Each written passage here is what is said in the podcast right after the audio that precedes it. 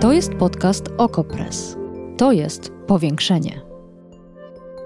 Patrzymy władzy na ręce, każdej władzy. Obserwujemy politykę i życie społeczne. Ustalamy fakty, komentujemy wydarzenia i przede wszystkim rozmawiamy z Wami i z naszymi gośćmi. Zapraszam, Agata Kowalska.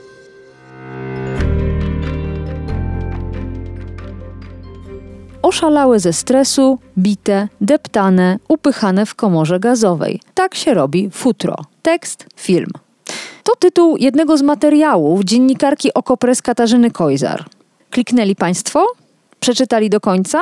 Byli w stanie obejrzeć film? Ja też nie.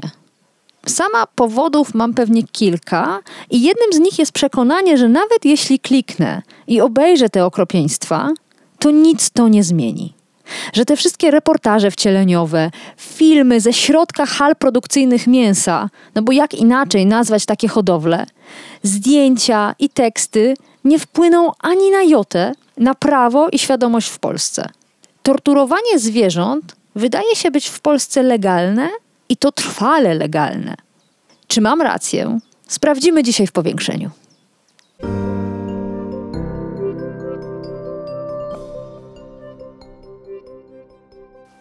A gościem powiększenia jest dziennikarka Okopres Katarzyna Kojzar, autorka cyklu Rzeźnia. Dzień dobry. Dzień dobry. Czy nie mogłabyś pisać o tym wszystkim, ale bez drastycznych szczegółów, bez drastycznych zdjęć? Na przykład zwierzęta są poranione i chore, zamiast na filmie widać norki z otwartymi ranami i podgryzionymi kończynami, jednej z nich toczy się piana z ust. Myślę, że nie mogłabym. Zastanawiałam się nad tym, bo mi samej z trudem przychodzi pisanie o takich okropieństwach, ale czy pisanie, że norki są chore i zranione, na kimkolwiek zrobi wrażenie, nie sądzę.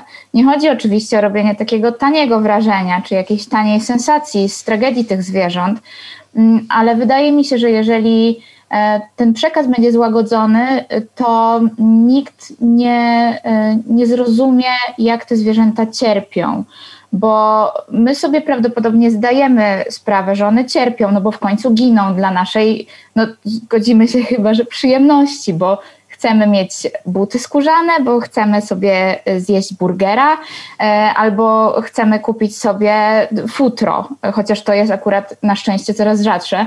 Mm, ale te zwierzęta giną i mamy tego świadomość, ale nie mamy świadomości, jak one giną. To, że one cierpią, no prawdopodobnie tak, no bo jednak są zabijane. Ale to, jak cierpią, wydaje mi się najważniejsze w tych, w tych wszystkich sprawach, które opisuję.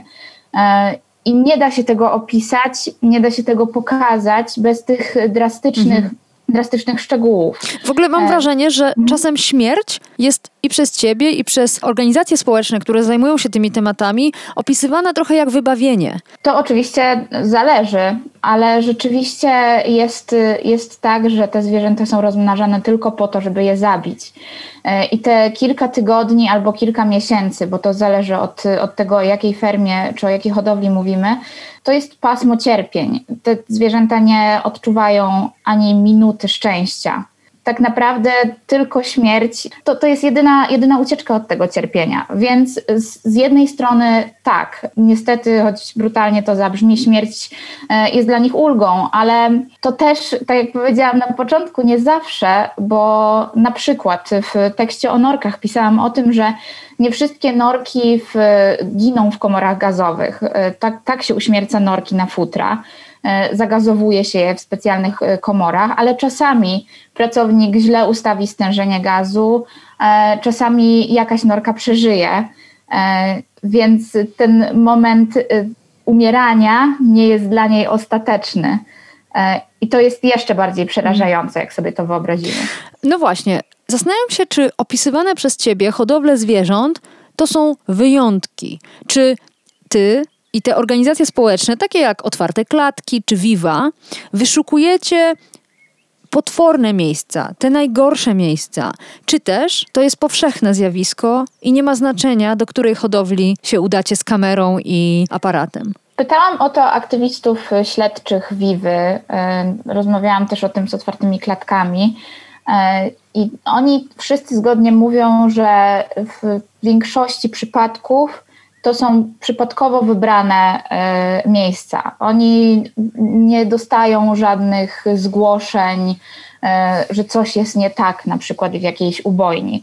Chociażby ta ubojnia, mm, o której pisaliśmy e, tekst razem z Maćkiem Piaseckim, e, też z Okopres w Pabianicach. Tam niedawno Viva przeprowadziła takie śledztwo, w którym wykazała bardzo dużo nieprawidłowości.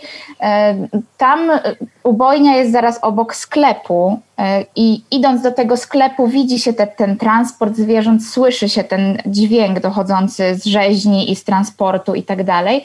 I tam nikt nie zwrócił uwagi na to, łącznie z samym zakładem produkcyjnym, że coś może być nie w porządku. Ale o czym to świadczy? Co to znaczy? O tym, o tym to świadczy, że nawet słysząc te dźwięki, nie, nie jesteśmy w stanie, będąc zwykłymi konsumentami przychodzącymi do takiego sklepu mięsnego przy ubojni, nie jesteśmy w stanie stwierdzić, że coś z tymi zwierzętami jest nie tak. No bo one kwiczą, bo idą na rzeź, więc wydaje się, że tak powinno być. Postronny człowiek prawdopodobnie nie zauważy, że jest jakaś nieprawidłowość na przykład w ubojni. Jeśli się przyjrzeć temu bardziej, widzimy, że tak jak robią to aktywiści, widać, że tam rzeczywiście te zwierzęta cierpią, że są łamane przepisy i tak dalej. I o co mi chodzi? Chodzi mi o to, że aktywiści wybierają sobie losowo bo, takie miejsca, bo nikt e, postronny nie jest w stanie wytypować miejsca, gdzie są jakieś nieprawidłowości. Więc oni przyglądają się każdej wybranej przez siebie hodowli, czy e, ubojni, czy jakiemukolwiek innemu zakładowi, gdzie są zwierzęta. E, I jak mówią, w każdym miejscu, w którym prowadzili śledztwa, bez zgłoszeń od osób postronnych, wykrywali nieprawidłowości. Hmm. Więc Ale... to oczywiście nie mogę powiedzieć, powiedzieć, że w każdej ubojni jest źle, bo, bo nie wiem tego, ale w każdej ubojni, którą aktywiści sprawdzili, było źle. Hmm. Powiedziałaś przed chwilą, tam doszło do łamania prawa. I to mnie zastanowiło, dlatego że ostatnio jeden z hodowców norek umieścił sam z siebie na Twitterze film ze swojej hali i użalał się, tu cytuję, nad oseskami norek, które trzeba będzie zagazować z powodu COVID-19. Tyle, że odbiorców tego tweeta nie zainteresował los osesków norczych, tylko to, w jak malutkich klateczkach przebywały i w jakim ścisku. Ten hodowca, jeszcze raz to podkreślę, sam umieścił ten film, najwyraźniej nie bojąc się konsekwencji. I to mnie zastanowiło, czy to jest legalne, czy takie warunki przetrzymywania zwierząt są zgodne z polskim prawem. Niestety tak. To akurat w przypadku norek e, jedna z aktywistek Wiwy mówiła mi, że oni akurat dostają czasami e, jakieś zgłoszenia dotyczące ferm norek, a potem po śledztwie okazuje się, że rzeczywiście te sceny są tam drastyczne, e, ale przepisy nie są łamane. E, bo przepisy pozwalają na ściskanie norek w maleńkich klatkach. Można to sobie spokojnie sprawdzić w, w ustawach i obowiązujących w prawie polskim i w prawie unijnym. I to, co było na tym twicie, którego też widziałam, było całkowicie legalne, niestety. Hmm. Inną sprawą jest to, że takie fermy czy takie hodowle czują się często bezkarne, bo trochę kuleje w Polsce system kontroli takich miejsc. To, że zwierzęta są stłoczone w tych klatkach, co jest zgodne niestety z przepisami, to jedno, ale drugie, co się dzieje później po wyjęciu tych zwierząt z klatek. Jak naprawdę pracownicy potrafią się wyżywać na tych zwierzętach, tak naprawdę często wydaje mi się, uciekając psychicznie od tego, co, co robią w pracy. E, Napisałaś, I... że traktują jak, jak przedmioty, żeby Dokładnie. odciąć się od faktu, że zadają cierpienie i pracują w miejscu, które zadaje cierpienie zwierzętom. Ale przy, podałaś przykład jedny, jednej z ferm, gdzie pracownicy szarpali zwierzęta, zadawali im ogromny ból i rok później zostali skazani na 6 miesięcy pozbawienia wolności w zawieszeniu na 2 lata i karę grzywny 1000 złotych dla Towarzystwa Opieki nad Zwierzętami. To wydaje się absurdalnie niską karą za tortury. I to stałe tortury. To nie był przypadek, to nie było jedno zwierzątko. Tak, niestety z doświadczeń aktywistów, y, którzy zazwyczaj takie sprawy zgłaszają do prokuratury, wynika, że mm, przede wszystkim te sprawy się bardzo długo ciągną i bardzo często osoby, które znęcają się nad zwierzętami są skazywane dopiero po apelacji. I tak było na przykład y, na tej fermie Norek, o której mówisz, ale też na przykład w ubojni w Witkowicach to była pierwsza, y, pierwsze takie duże śledztwo Wiwy y, w, właśnie w ubojni. I tam co prawda zapadł po dość długim procesie przełomowy wyrok, bo dwie osoby zostały skazane na karę bezwzględnego więzienia. E, I to jest pierwszy taki wyrok w Polsce. Ale w sprawie oskarżonych było 13 osób i tylko dwie usłyszały taką mm. karę, mm. Taki, taki wyrok. E, a jedna, która znęcała się najbardziej, na początku nie usłyszała żadnego, w ogóle nie została skazana, ani nie została e, nawet oskarżona. I dopiero po odwołaniu Wiwy, ta osoba, która naprawdę na filmach robiła najokropniejsze rzeczy, dostała tysiąc złotych grzywny. Bez, bez niczego więcej, bez y, nawet pozbawienia wolności w zawieszeniu. To chyba mniej niż kosztuje takie jedno futro z norek, prawda? Dokładnie. Teraz po apelacji zwiększono tą karę do, do y, kilku miesięcy w, w zawieszeniu, no ale tak, ale sama sprawa ciągnęła się od 2016 roku, więc to też trochę pokazuje. Ale chciałam, żebyś się odniosła do tego, co powiedziałam na wstępie, że nie klikam, nie czytam tych tekstów o cierpieniu zwierząt, o warunkach w fermach przemysłowych, w hodowlach przemysłowych, bo mam wrażenie, że to nic nie zmienia, że ja naoglądam się okropnych obrazków, to nic nie zmienia. Jakbyś się do tego odniosła jako dziennikarka, która stale zajmuje się takimi tematami? To jest oczywiście bardzo trudne, bo, ale wydaje mi się, że jeżeli w taki tekst kliknie nawet kilka osób i na przykład później zrezygnuje z jedzenia mięsa, albo na przykład podpisze jakąś petycję w tej mhm. sprawie, to już jest sukces. Mhm. Ja wiem, że trudno jest to czytać i spodziewam się, że wiele osób po prostu wyjdzie z tych tekstów e, po przeczytaniu wstępu, ale to nie znaczy, że, że nie jesteśmy w stanie doprowadzić do jakiejś zmiany. E, chociażby ostatnia decyzja Komisji Europejskiej to pokazuje. O, to zaraz o niej porozmawiamy już osobno, ale jeszcze chciałabym wrócić do tych przyczyn, dla których tak trudno jest czytać teksty o cierpieniu zwierząt, o traktowaniu zwierząt w Polsce. Chciałam troszeczkę zmienić perspektywę. Otóż w Polsce pewne rzeczy się zmieniają. Zwłaszcza w ostatnich latach ze zdumieniem obserwowałam dynamikę, jeśli chodzi o kilka tematów. Zaczęliśmy jako obywatelki i obywatele masowo walczyć z wycinkami drzew. Nie tylko w lasach, ale w samych miastach. Poczuliśmy, że te drzewa są nam bardzo potrzebne. Zaczęliśmy żądać od władz działań na rzecz jakości powietrza. Zauważyliśmy smog i zaczęliśmy z nim e, walczyć. Kolejny temat, który teraz się zaczął przebijać w związku z suszą, to zadbanie o zapasy słodkiej wody. Tymczasem kwestia cierpień zwierząt w hodowlach przemysłowych pozostaje nieporuszona. Pozostaje poza tą dynamiką społeczną w innych kwestiach środowiskowych, jakby nie było. Czy tobie też się tak wydaje? Tak, choć wydaje mi się, że coraz większa jest świadomość, y, jeśli chodzi o to, skąd pochodzi szynka czy kotlet. I coraz więcej osób z tej szynki, z tego kotleta rezygnuje i to pokazują badania GUS-u chociażby, chociaż to jest bardzo powolna zmiana. Ale rzeczywiście to jest nieporównywalne z tym, jak bardzo zaczęliśmy się angażować hmm. chociażby w kwestie wycinek.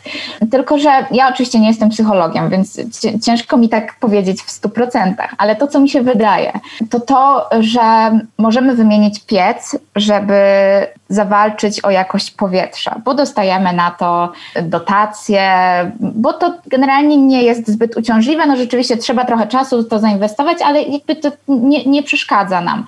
Tak samo y, możemy mieć zbiornik na deszczówkę i to nie, nie godzi w jakąś naszą codzienność. Hmm. A tego kotleta jedliśmy od dziecka.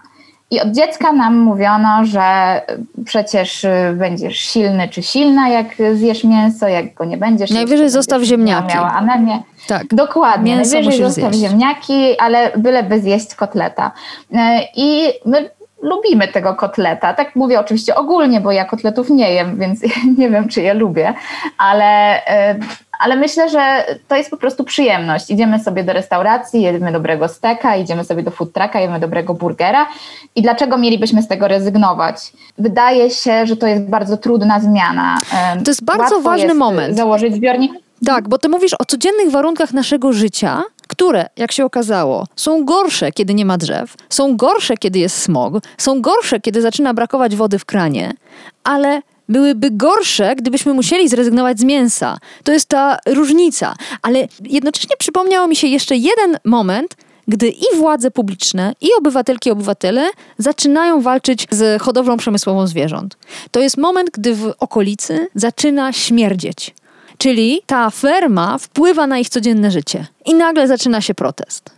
Tak, no bo jeżeli coś nam psuje naszą codzienność, nie możemy wyjść na podwórko i nie możemy sobie odpocząć na balkonie, bo po prostu śmierdzi z kurników albo z fermy norek, którą mamy mhm. niedaleko, e, no to zaczyna nam zależeć. I to jest właśnie tak, że, że jeżeli pomyślimy o hodowlach i o ubojniach świń chociażby i porównamy to do ferm norek, to widać już zmianę, bo ludzie nie potrzebują futra. Aha. To już nie jest modne, to już nie jest fajne, więc według różnych badań, więc to ciężko przytoczyć jedne, które są najbardziej odpowiednie, ale Viva chociażby podaje, że 67% Polaków i Polek jest za wycofaniem się z przemysłowej hodowli norek ale nie sądzę, że tak duży procent y, jest za wycofaniem się z przemysłowej hodowli świń. Ale znów, znów mam przykład pozytywny. Nie wiem skąd ta moja zmiana optyki nagła.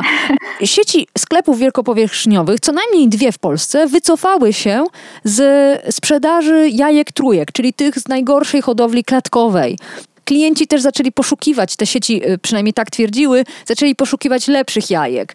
Zaczęliśmy dbać o to, co jemy i jednocześnie wpływa to na, mam nadzieję, że to wpływa na ten rynek hodowli kur na jaja. Oczywiście i to jest fantastyczna zmiana i takich przykładów jest bardzo dużo, bo też może ja trochę sieję defetyzm. To poproszę, te pozytywne e... przykłady. Potrzebne są nam bardzo. No na przykład to, że e, fast foody wprowadzają w swoją ofertę e, burgery wegetariańskie albo nawet wegańskie. E, co jeszcze parę lat temu, kiedy ja przychodziłam na dietę wegetariańską, było nie do pomyślenia i, i mogłam jeść ewentualnie kotlet sojowy i to było tyle. Chociażby to, że jedna z y, podhalańskich mleczarni przeszła w 100% na produkcję roślinną, e, żeby nie wykorzystywać nabiału. E, to są niesamowite rzeczy, które się dzieją i, i, które też ja, jako osoba bardzo zaangażowana emocjonalnie i, i która po prostu jest zainteresowana tymi tematami, widzę je mhm. E, na co dzień, ale wciąż, kiedy próbuję powiedzieć moim znajomym, mojej rodzinie, że może byście tak nie jedli tego mięsa codziennie, bo oczywiście nie wymagam od nikogo, żeby przechodzić od razu na ścisły weganizm.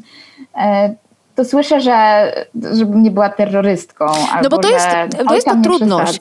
To jest ta trudność, kiedy nagle to moja indywidualna decyzja ma zmieniać świat. Ja mam przestać jeść mięso, albo ja mam przestać jeść nabiał dla dobra ogółu, również dla dobra zwierząt. To jest trudne. Wydaje się, że w Polsce dużo bardziej liczymy na to, że ktoś za nas poprawi sytuację. To zdanie moje bierze się z tego, jakie były reakcje na decyzję Komisji Europejskiej o zakazie chowu klatkowego. Wspominałaś już o tym. Wspaniale. Nareszcie, niech ktoś coś w tej Polsce zrobi. Czekaliśmy tego wybawienia z zewnątrz. Czy i rzeczywiście się słusznie cieszyliśmy? Czy to rzeczywiście jest duży powód do radości? To jest na pewno duży powód do radości, chociaż e, jeszcze długa droga przed nami, bo Komisja Europejska y, zdecydowała kilka dni temu, że w całej Unii Europejskiej zakaże chowu klatkowego y, zwierząt i będzie też wymagać od dostawców spoza Unii przestrzegania odpowiednich norm. Czyli zakaz chowu oczywiście... klatkowego norek, kur, świń w tych takich strasznych małych boksach, to wszystko zniknie? Nie wszystko niestety zniknie. Zniknie, jeśli oczywiście wszystko pójdzie dobrze, to zniknie y, chów klatkowy kur, świń y, i innych zwierząt, które są hodowane na mięso. Niestety ten zakaz nie będzie obowiązywał, y, jeśli chodzi o zwierzęta futerkowe, czyli na przykład wymienione przez ciebie norki. Ale jak to możliwe? Przecież klatka klatce równa, cierpienie cierpieniu równe. To dlaczego tutaj jest taki podział? Czy, czy to się da jakoś zrozumieć? Szczerze mówiąc, to ciężko zrozumieć. Z tego co wiem, trudno jest wrzucić wszystko do jednego worka. Ten zakaz y, był wynikiem pracy ponad 170 organizacji prozwierzęcych, które skupiły się akurat w tym wypadku jedynie na zwierzętach, które finalnie trafiają na nasze talerze. Jeśli chodzi o hodowlę norek, to też są przymiarki do tego, żeby Komisja Europejska zakazała w ogóle chów zwierząt futerkowych, czyli też no właśnie norek, lisów, jenotów i tak dalej.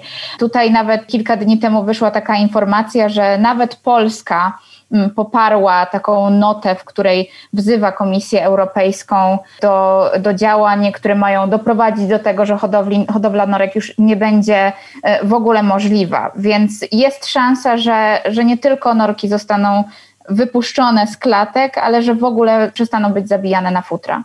Ale czy ta sama Unia Europejska nie dopłaca rolnikom do choćby właśnie tego typu produkcji, jaką jest produkcja mięsa w hodowli przemysłowej? Niestety tak, więc. No to gdzie tu logika, gdzie tu sens? Dlatego, dlatego y, optymizm jest umiarkowany, powiedziałabym, w związku z, mm. z tą decyzją Komisji Europejskiej. Było wspaniale, że ten problem został zauważony, tak jak powiedziałam, ale z drugiej strony, tak jak ty mówisz, wciąż ten przemysł y, i, i, i rolnictwo nastawione na hodowlę zwierząt jest promowane i też trudno się dziwić, bo to jest źródło utrzymania wielu osób w całej Unii. Też musimy sobie zdać sprawę z tego, że zakaz chowu klatkowego to nie jest zakaz hodowli przemysłowej. Te zwierzęta dalej będą mieszkały w ogromnych e, budynkach, w ogromnych halach, gdzieś w środku pól, e, dalej będą zabijane, e, dalej mogą być łamane przepisy dotyczące ich dobrostanu. Więc ten zakaz hodowli klatkowej to jest oczywiście krok w dobrą stronę, ale to jest dopiero wierzchołek góry lodowej. Mm. Katarzyna Kojzar, dziennikarka Okopres, autorka cyklu Rzeźnia. Bardzo dziękuję za to spotkanie. Powiększenie. Podcast Okopres. Prowadzenie Agata Kowalska. Podcast znajdziesz na stronie Okopres i w Twojej ulubionej aplikacji do podcastów. Redakcja Okopres działa od 2016 roku. Jesteśmy obywatelskim narzędziem kontroli władzy, obecnej i każdej następnej. Okopres utrzymuje się z Waszych darowizn. Wesprzyj nas, byśmy mogli działać dalej.